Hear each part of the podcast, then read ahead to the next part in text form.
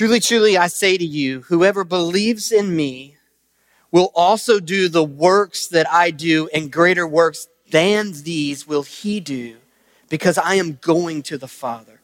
Whatever you ask in my name, this I will do, that the Father may be glorified in the Son. If you ask me anything in my name, I will do it. If you love me, you will keep my commandments. And I will ask the Father, and he will give you another helper to be with you forever, even the Spirit of truth, whom the world cannot receive because it neither sees him nor knows him. You know him, for he dwells with you and will be in you. I will not leave you as orphans. I will come to you. Yet a little while, and the world will see me no more. But you will see me, because I live, you also will live. In that day, you will know that I am in the Father, and you in me, and I in you. Let's pray. Jesus, you stood in a room and spoke these words to folks that you love dearly who had troubled hearts, people that you love dearly who yet to fully understand the divine truths and the implications of what you were about to do and even the words that you were speaking. But the promise that you gave to those men was that you were true, you were who you said you were, for them to believe in you.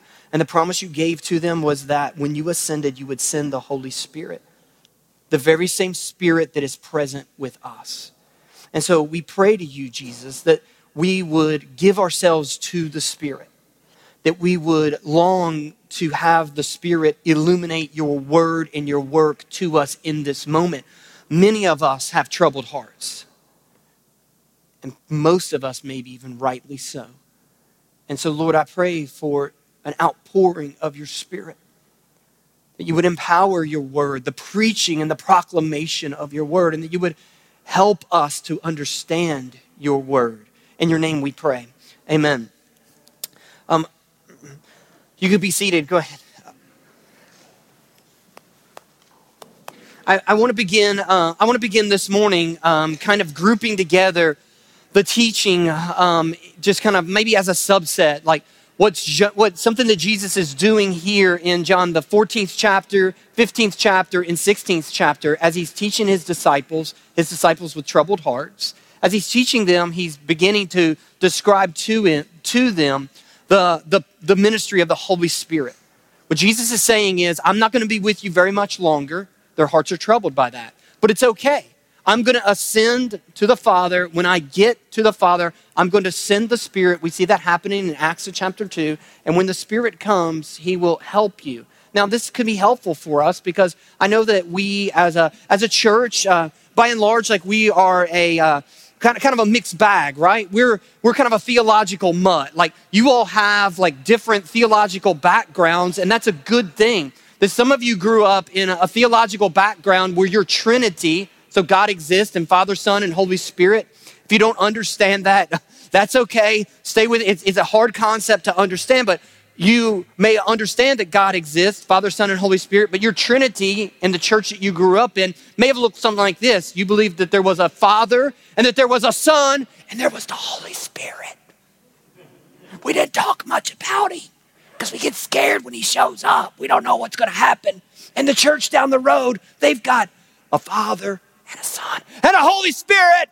And they act like mad people down there, right? They do all kinds of crazy things that we heard. And so maybe you grew up in a church where there just wasn't a, a good emphasis on Father, Son, and Holy Spirit. And we want to be a church that rightly emphasizes the Trinity as the Bible emphasizes the Trinity. And so, Jesus, as he's about to ascend, he wants to talk to his disciples. He wants to soothe their troubled hearts. He wants to set up what the church is going to look like. And Jesus is saying, Jesus is saying that the Holy Spirit will be the one who will enable this to happen. In fact, this is with Jesus' own words. Look at with me, if you got your Bibles, turn over maybe a page and look at John, the 16th chapter. Jesus says this in verse number seven Nevertheless, I tell you the truth. It is to your advantage that I go away. For if I do not go away, the Helper will not come to you. But if I go away, I will send him to you. So, for the next few weeks, this is what I want to talk about the advantages of Jesus' ascension and the Spirit's descension. And Jesus outlines these advantages for us. This morning, we're going to do just lay a lot of groundwork about the Holy Spirit.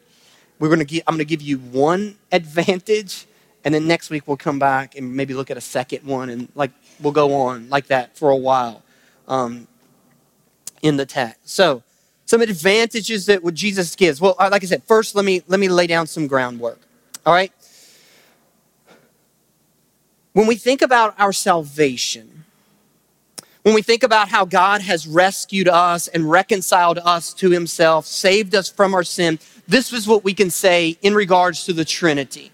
We can say this that it is the Father who appoints our salvation. It is the Father who has appointed, who appoints our salvation. It is the Father who plans the plan of salvation.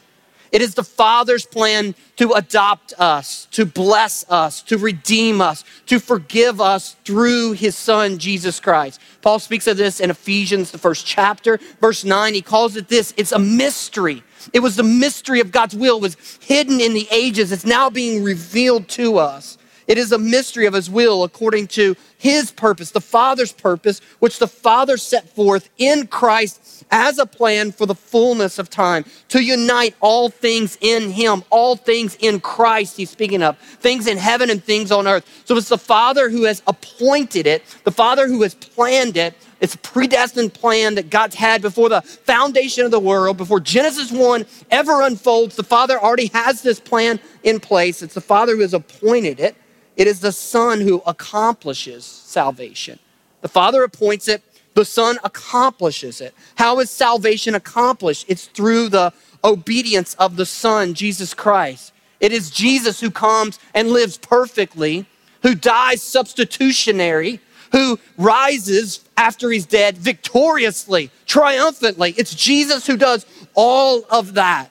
It is through Jesus that you and I are reconciled to the Father. It's through our faith in Him. But it's Jesus who comes, puts on flesh, does the hard work of getting it the job done. It's Jesus who lives perfectly. It's Jesus who's tempted and says no and submits himself to the Father. It's Jesus who, in just a short hours in John the 14th chapter, will be tried, arrested, beaten, beard plucked from his face, nailed to a cross, put in a tomb, but he will rise again victoriously. It's Jesus who accomplishes salvation. And then it is the Spirit who applies all that the Father has appointed and all that Jesus has accomplished. It's the Spirit who applies that to us. That apart from the work of the Spirit, salvation would be a good thought to think. It would be good truths to learn. It'd be good theology for us to mull over. But it is the it is active. Salvation is active. It's present, it's powerful work in our lives because of the application of all that Jesus has accomplished, all that the Father has planned.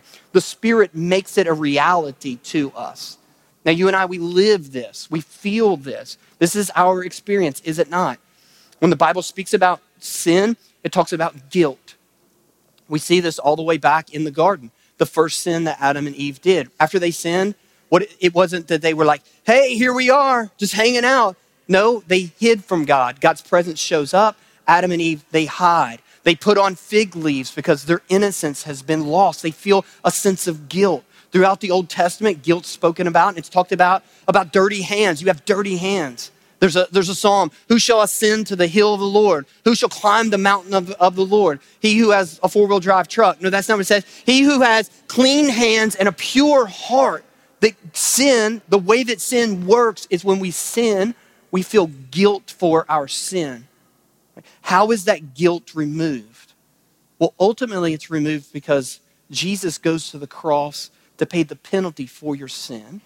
So that when you have faith in Christ, trusting in Christ, Christ is standing in your place, bringing about forgiveness. The Father is punishing the Son The wages of sin is death. Jesus is dying on a cross for your sin, not for his, for yours. Jesus removes that sin, therefore, he removes that guilt. But sometimes we still feel guilty, do we not? Take a passage of scripture like 1 John 3. I think around verse number 20. It talks about our hearts condemning us. Even though our hearts condemn us, there's one who's spoken who's greater than our hearts. What he's talking about is the work of Christ on the cross that we must believe. It ends in like verse 25 with the work of the Spirit that you and I, what, what removes that sense of guilt in our lives, what takes away that sense of guilt and gives us a sense of freedom. It is for freedom that Christ has set you free. Christ does the work, but it's the work of the Holy Spirit in our hearts that brings about that sense of forgiveness. Like, do you know what I'm talking about? Have you ever, have you ever, have you ever sinned? Before? Right? And have you ever felt that guilt within? Have you ever felt like your hands literally were dirty? Your, your mouth was dirty? Remember Isaiah when he, when he sees the vision of the Lord and, and um, the Lord in his fullness of his, of his glory, he, he sees a vision of that. And what's the first thing that Isaiah says? Woe unto me, for I'm a man of unclean lips. Have you ever felt that? But then have you ever felt through, through prayer and through faith, have you ever felt that release that comes in, that relief. That's the work of the Spirit in our hearts and our lives. That's what the Father has planned it, that we would be forgiven. All of our guilt be removed through, the, through how? The work of Christ accomplishing that, but then it's the Spirit that brings it to us. Now, when we sin, we should feel guilt. Uh, Richard Sibbes says in his book, um, The Bruised Reed, he says that Willful breaches in our sanctification will greatly hinder our sense of justification. That's a mouthful, but there's so much truth there. When you and I, when we willfully sin against the Lord, we should feel guilt. We should feel like something is awry. We should feel that our hands are dirty, our mouths are dirty. But then what do we do? We can run to the Lord, and then the Lord can bring about a sense, if you will. He brings about a sense of freedom, a sense of cleansing, a sense of victory. All right. Observations about the Holy Spirit. That's just the practical things. Let me make a few observations. We'll jump down into verse number 16. We'll come back and hit 12, but right now let's look at verses number 16 and 17.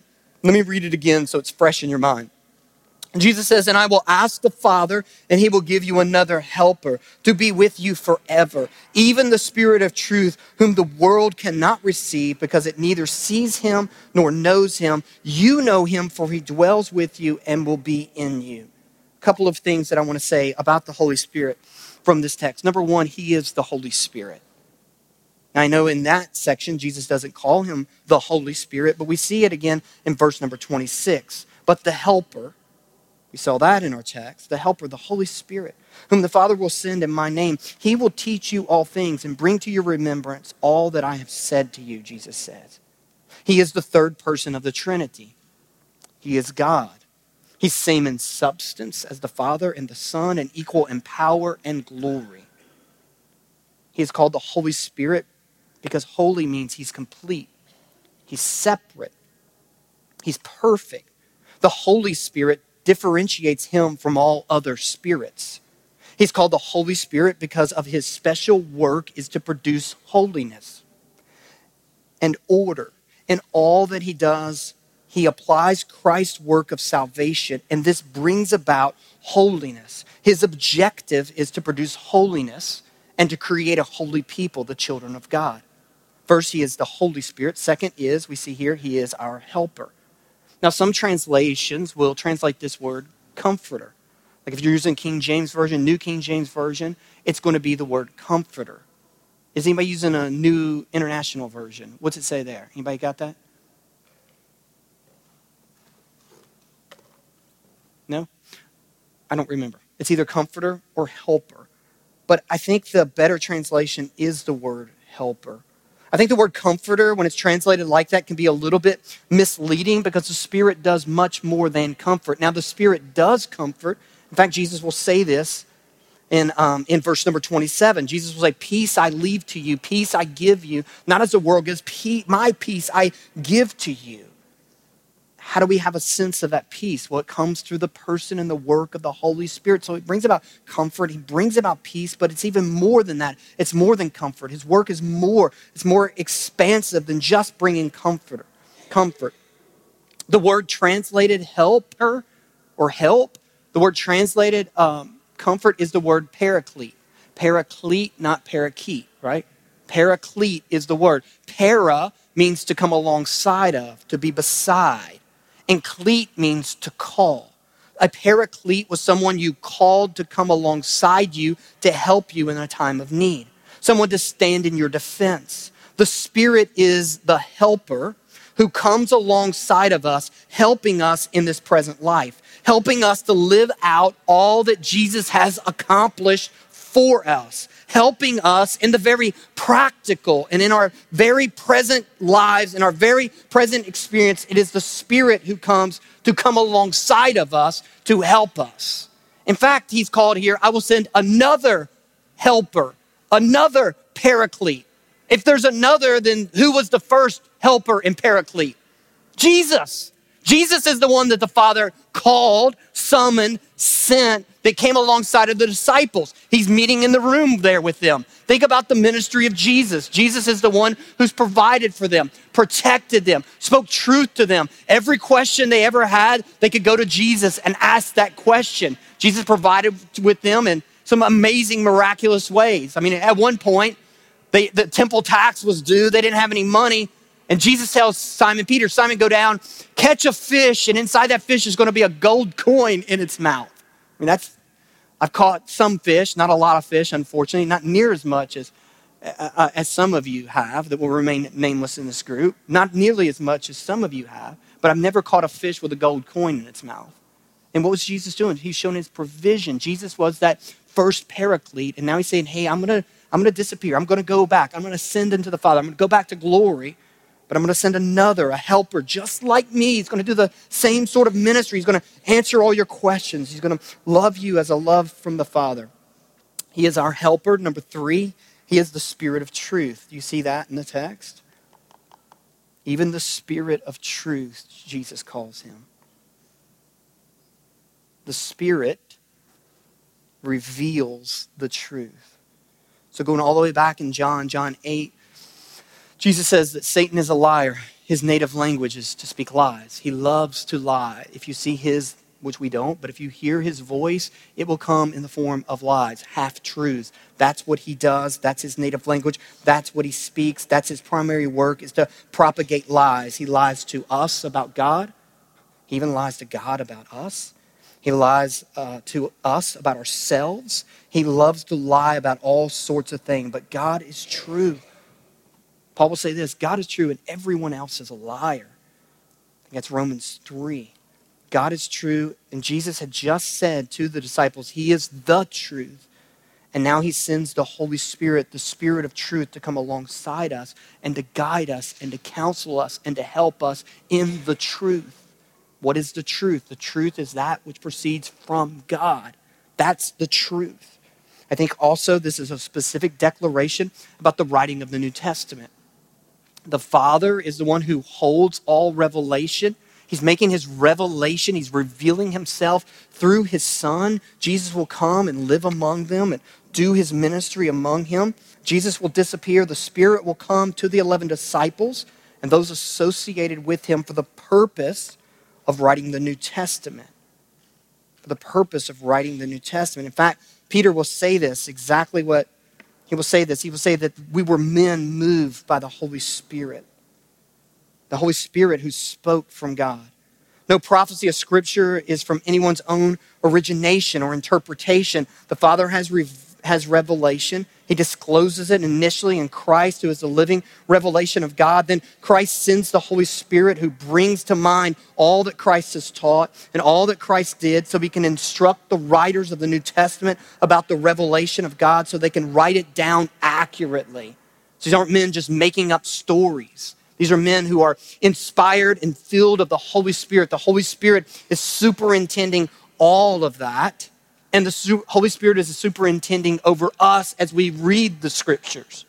He's the Spirit of truth because it is the Holy Spirit who engages our minds whenever we read God's truth in His Word. As you read this, it's the Holy Spirit who enlivens and enlightens God's Word so that we can believe it and trust it and understand it and apply it into our lives. He's the Spirit of truth working this work in the lives of God's children. But you got to read the Word, you got to get your nose in the book. You gotta get them old Bibles out and open them up and pray to the Lord that He would send the Spirit, that the Spirit would help you to understand God's Word. Do you find it trouble? Do you find it hard sometimes to understand God's Word? I do. I do. Let me give you two helpful tips to help you to understand God's Word. First, pray. Pray. Because again, this is God's truth. These are God's words spoken to us. This is spirit and life spoken to us. We're people of death, not people of life. Now, we are because of who Jesus is, but we're still not yet to receive a glorified body because of what Jesus' work and Jesus' call in our lives. We are spirit, we are people of life, but we're, we're not like God. And so God gives us His word, and then He gives us His spirit to enable us and to help us to understand Him. So, two things. One, pray. Number two is slow down when you read. I think most of us, we read, we try to read far too much when we read God's Word. I know it's a big book, 66 books, in fact. You're like, man, there's so much in here, I want to read it all. Slow down. And it's better to read one verse and understand that verse under the instruction of the Holy Spirit than it is to read all 66 books and not have a clue what it's saying. Whenever, if you're in my DNA, we, we, can't, we, hunt, we we go through one chapter of the Bible in two weeks. One chapter of, right now we're in First Thessalonians, one chapter of First Thessalonians, and we'll cover that over two weeks. And I'll say, try to read this one chapter five times a week. Just keep reading it, keep reading it. Slow down, savor God's word. Pray. All right, number four. He is for believers, in believers, and with believers forever. The Holy Spirit is for believers, in believers, and with believers forever. Do you see that in the text? Who can receive the Holy Spirit? Only believers. That's what Jesus says. Only believers. Only those who know Jesus who come to believe and to trust in Jesus can receive the Holy Spirit. The world cannot receive him, but believers, you do receive him, and all believers receive him in his fullness. That we as a church, we reject the notion of the second blessing of the Holy Spirit, where you get more of the Spirit sometime later after your conversion. We believe it's the Spirit that empowers your conversion, first of all. And second of all, through your faith and repentance in Christ, you receive Him. He abides in you and with you. Now, like with any truth, it has to be revealed to you, and you got to walk in it. You need knowledge of the truth, and you need to walk in congruence with that truth, living with a daily understanding that the Holy Spirit is with you, and living with a daily understanding of all that Christ has accomplished for you and all that Christ is and has done for you. That's what Scripture talks about when it says, now walk in the Spirit. That's walking with the with, with the daily intentional knowing that the Spirit is in me and with me. Spirit is empowering my walk, walking with the daily knowledge of everything, the fresh reiteration of everything that Christ has accomplished on the cross. That's what it means to walk in the Spirit. Paul says to walk in the Spirit and you won't gratify the desires of the flesh. The Spirit, He is for believers, the Spirit, He is in believers right? Do you see that? The Holy Spirit dwells in us. He won't show up on a CAT scan or an MRI, but He is in us, in our, in our souls, with our spirits. That's what Paul says. In fact, Paul even goes on to say in 1 Corinthians 13 that our spirit, our bodies is, is the temple of the Holy Spirit. Your body, if you are a believer, it is a temple of the Holy Spirit. The third person of the Trinity makes his home, makes his dwelling place inside of you. And Paul says that has huge implications in your life. Because everywhere that you go and everything that you do, you take the Spirit with you. Everything that you do, the Holy Spirit, if you're a believer, He is involved in that. The Spirit is not an impersonal force. He's not just some kind of power, that generic power that exists out in the cosmos. It's an impersonal force, not like the Force. This isn't Star Wars. You certainly aren't Luke Skywalker. If anybody, you'd be Jar Jar Binks, right? He's not that. It's not work like that. That's not the Spirit. The Spirit is personal. In the scriptures, he's called a He. He's with us, He's personal, He's in us. It's the Holy Spirit who dwells in us that makes his abode, he makes his, lot, he makes his heart in us. His, I mean, sorry, he makes his home in us. He's the person of the Holy Spirit. He's the spirit of love. He enables us to love. We'll see that next week. He's also able to be grieved. He has feelings because he's a person. Paul writes in Ephesians 4:30, I believe it is, do not grieve not the Holy Spirit, which wish has come to you. How do we grieve the Holy Spirit? By sinning, by ignoring him, by not walking in the truth, by not living a life congruent to congruent to what the declarations of the gospel are, that you belong to God, that you're called to be holy, that you're called to live differently, that you're called to be on mission. How long will he be with us? How long will the Spirit be with us? Forever. That's what the text says, forever. Now, let me give in the remaining 10 minutes, let me give you to you number one, the first advantage to Jesus' ascension and the ministry of the Holy Spirit. So hopefully we got a good, decent understanding of what the Holy Spirit is, what he's doing. Now let me give you the first advantage from our text. Let's back up and look at this in verse number 12. The first advantage that we see is that the Spirit prepares us, leads us, and empowers us for great works. This is verse number 12.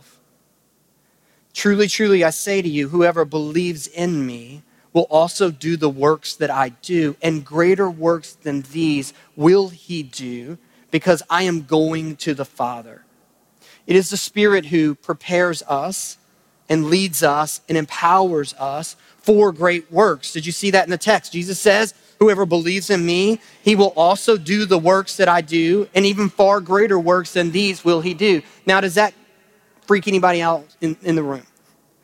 Like when I read that and have read that through the years, that kind of gives me like a holy cow, what's Jesus talking about? Because let's think about Jesus' works. Let's think about Jesus' works in the Gospel of John. What all has Jesus done so far? Well, Jesus has fed 5,000 people with just a few loaves and fishes. Jesus has earlier, his first miracle, he's turned water into wine, fed 5,000. Jesus has healed a, a, he's healed a lame man, a paralytic. He's healed a blind man who's blind since birth, and he's raised Lazarus from the dead. Like those are some pretty great works. And now what Jesus is saying, you are going to do greater works than these.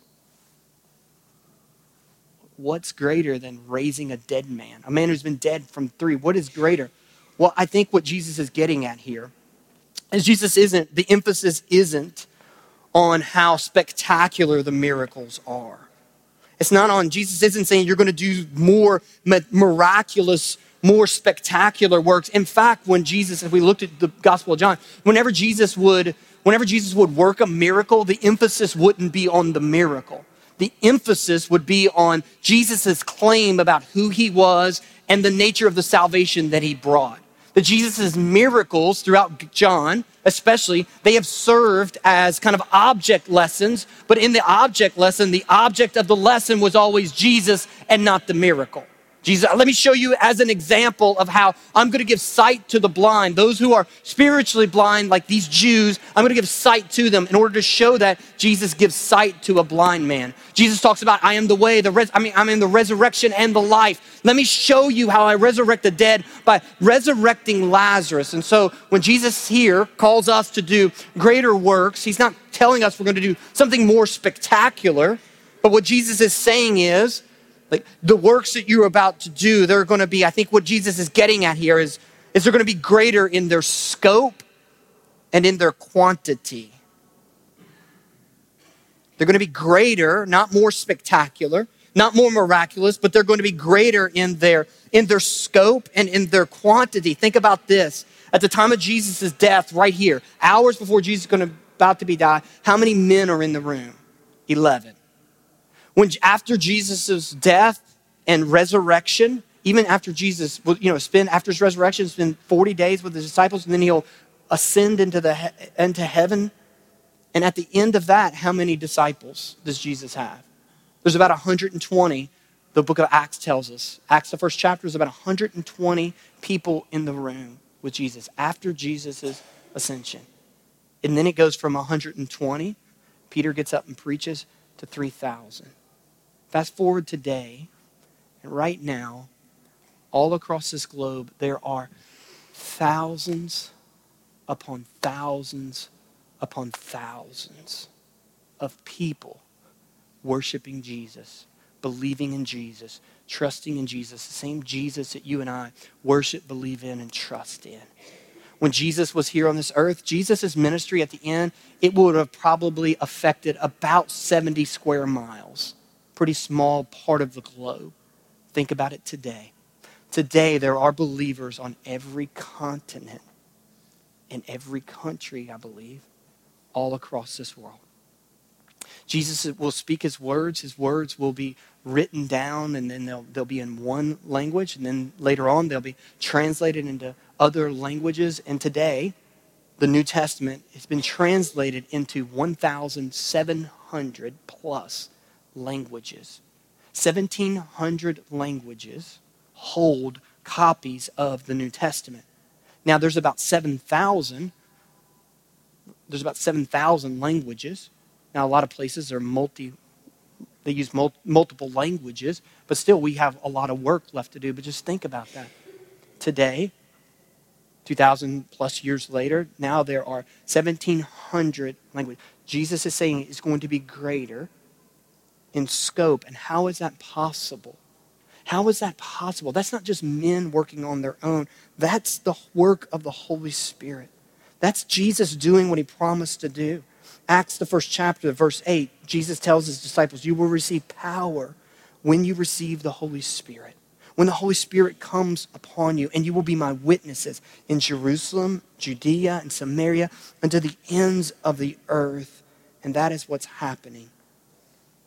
Jesus is Jesus is sending out by the power of his Holy Spirit, he's sending out and creating witnesses of his disciples. And it works with a lasting effect. Think about this. The 5,000 folks that Jesus fed, they got hungry again, did they not? In fact, they got hungry again and went to Jesus and said, Hey, give us some more food. And Jesus said, Hey, I'm not here to feed your bellies. I'm here to save your souls. And they said, Thanks, but no thanks. We just want a free meal. And they all left. But a handful. And Jesus even told his disciples to leave. Think about this Lazarus died, resurrected from the dead. Guess what happened to Lazarus? he died again. Even our miracle, the greater works that God is calling us to do, will have even a greater lasting effect. That when you and I, when we share the gospel, when you and I, under the Spirit's direction, Spirit's leadership, when you and I, when we share the gospel and God does what only God can do and resurrects the dead and a dead person places faith in the gospel, guess what? That person, through their faith and trust in Jesus, they're saved for all of eternity. That's a lot longer than Lazarus was alive. They're going to be alive with God forever. It is greater in its scope. Look at verse number 13. Jesus said, Whatever you ask in my name, this I will do, that the Father may be glorified in the Son. If you ask me anything in my name, Jesus says, I will do it. Now, this is one paragraph in John's gospel. It seems as if Jesus may be talking about two different things. Jesus is talking about them going and doing and doing greater works. And then Jesus here, it's obvious, he's speaking about prayer, but I think it's in one paragraph for, because it's one thought.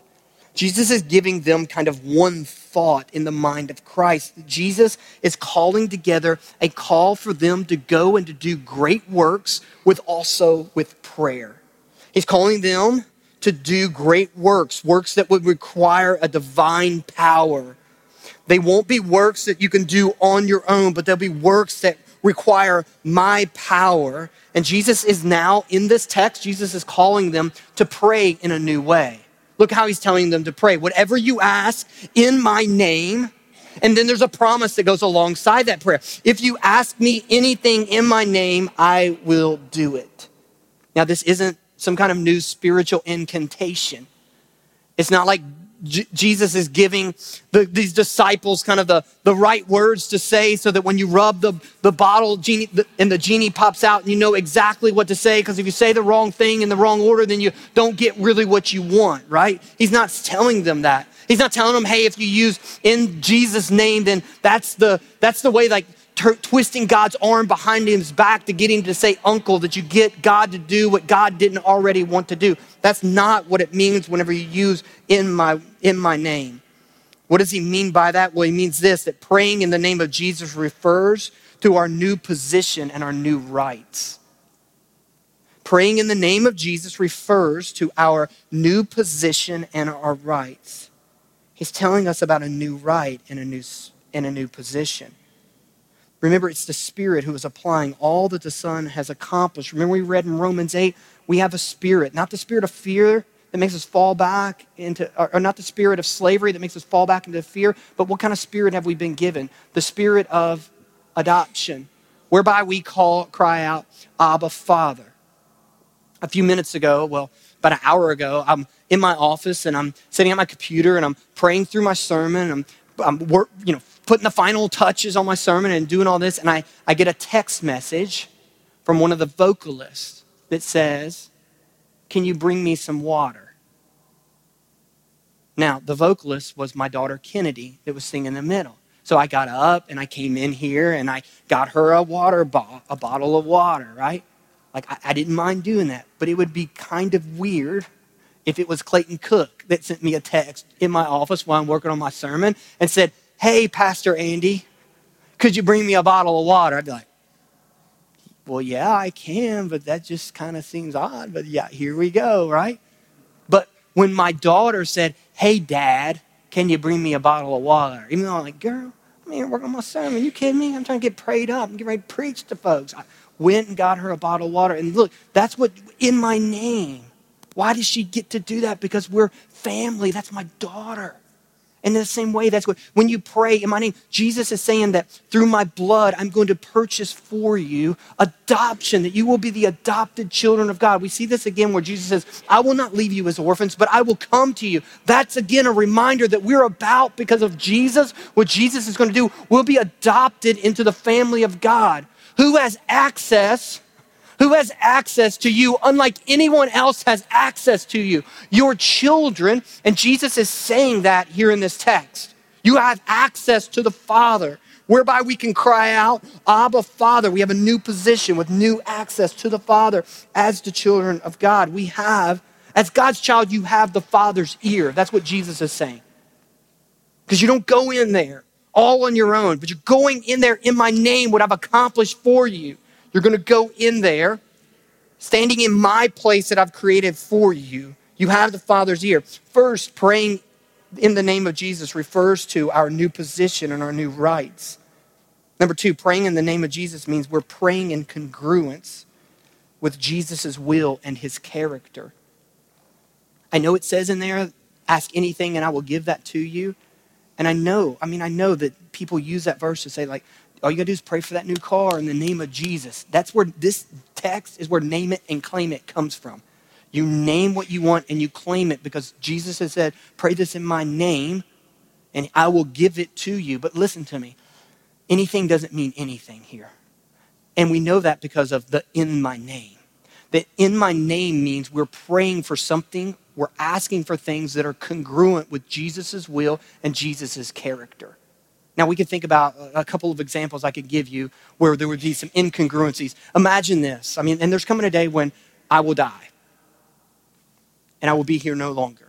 And let's say that you all, after I die, you all say, hey, you know what? Pastor Andy was a pretty good fella. And what we want to do is we want to remember him by starting by having a memorial library or a memorial bookstore. And so you open up the Andy Lawrence Memorial Library, but inside the library, you stock it full of Joel Osteen books and T.D. Jakes books and Benny Hinn books and all kinds of trash like that, right? And those of you that know me, you'd show up and you'd go into the library, you go, wait a minute, Andy couldn't stand these guys. Why have you done that? Like you've, you've misused his name. Or what if after Pastor Frank Phillips passes away? What if we start a new ministry and it's a check and go kind of ministry where you can come and give us your paycheck and then we'll, we'll give you a little bit of it and then we'll charge you 100% interest, you know, and we call it the Frank Phillips check and go ministry. Those of you that know Pastor Frank, you'd be like, no way, right? Or, I mean, we could keep going. What if we had the Don Noble, like, credit card ministry where we taught young couples how to get into credit card debt? Here's how you get your first credit card, guys. Step one you take one of those 25 invitations to get credit cards that you get every day in the mailbox when you're in college and you fill it out. And here's how you swipe the card, right? We go like, wait a minute. Those of you that know Don Noble, you go like, he was nothing about that. I was kept one more. What if we had, uh, what if we had the, have, have any of you, Miss, Miss Rita and Mr. Dave, have been in, uh, in Mexico? Have, you, have any of you all ever had one of Miss Rita's pies? like, when Hank Williams Jr. said, if heaven ain't a lot like Dixie, like he, he hadn't had one of her pies yet. That's why he didn't sing, if heaven ain't a whole lot like one of Miss Rita's pies, right? But what if we had a ministry for Miss Rita's handout but instead of pies, we gave out turnips and peas. You know what I'm saying? You'd be like, wait a minute, those of you know Miss Rita, we should be giving out apple pies and minced meat pies and coconut cream. No, not coconut cream pies. Why would we put sawdust in food? That's what coconut is. It's just basically sawdust, right? But that's what Jesus is teaching here. Jesus is saying, you can pray anything in my name. He's not just saying, hey, just pray for anything. He's not just, hey, just pray for anything. What he's saying here is praying for anything in my name. What is congruent with, with Jesus' character, what's congruent with Jesus' mission. That's what Jesus is teaching. That's what Jesus is praying. Praying for things that glorify the Father through the Son, through Jesus. That's what it means to pray in the name of Jesus. Like when we think about people that name it and claim it and people doing exorcism in the name of Jesus, I command you to cast, like, let me show you how you pray in Jesus' name. Jesus, I'm about to share the gospel with my neighbor who's yet to place faith in you. Jesus, I'm not going in my own stead, but I'm going in your name. In the name of Jesus, will you help me? Will you meet me there? Will you illuminate what I'm going to say? Will you draw him to yourself? Will you do what only you can do? Jesus, I'm, I'm, I'm, pre- I'm, I'm asking in your name, will you do that, Jesus? I'm asking you for in my name. When you pray for your children, Jesus, I'm praying. I'm coming to you in your mighty and in your great name, and I'm interceding for my child. And you know my child right now, that you're in sin. Jesus, in your name, I pray that you would do what only you could do. That What Jesus has put together in this one passage, Jesus has put a call to greater works that will be fulfilled by the mission of the church. And he's reminding his disciples, you can't do it on your own. I'm going to empower you. Prayerfully ask for my presence and the coming of my spirit, and prayerfully ask as you go out and watch me work. Paul, he picks up on the same, I think, notion whenever Paul writes in Ephesians, the second chapter, in verses 8, 9, and 10. Just listen to this. Paul says, For by grace you have been saved through faith. And this is not your own doing, it is the gift of God, not a result of works, so that no one may boast. For you and I, we are Jesus' workmanship. We've been created in Christ Jesus for good works which God prepared beforehand that we should walk in them. Church, may we be a church that is dependent on the Spirit. May we be a church that is eager to do the good works that the Father has prepared beforehand that you and I may walk in them.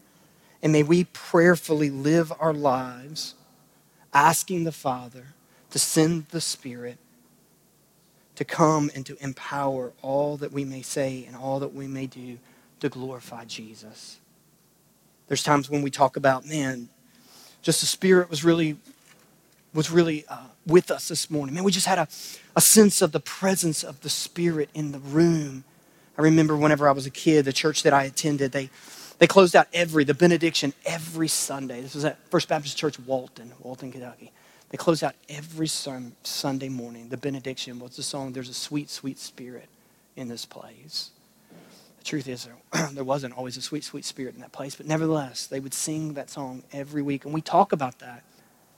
Do you want to know how and where the Spirit comes? How we can experience that? By glorifying the Son. That's what the Spirit lives to do, is to glorify the Son.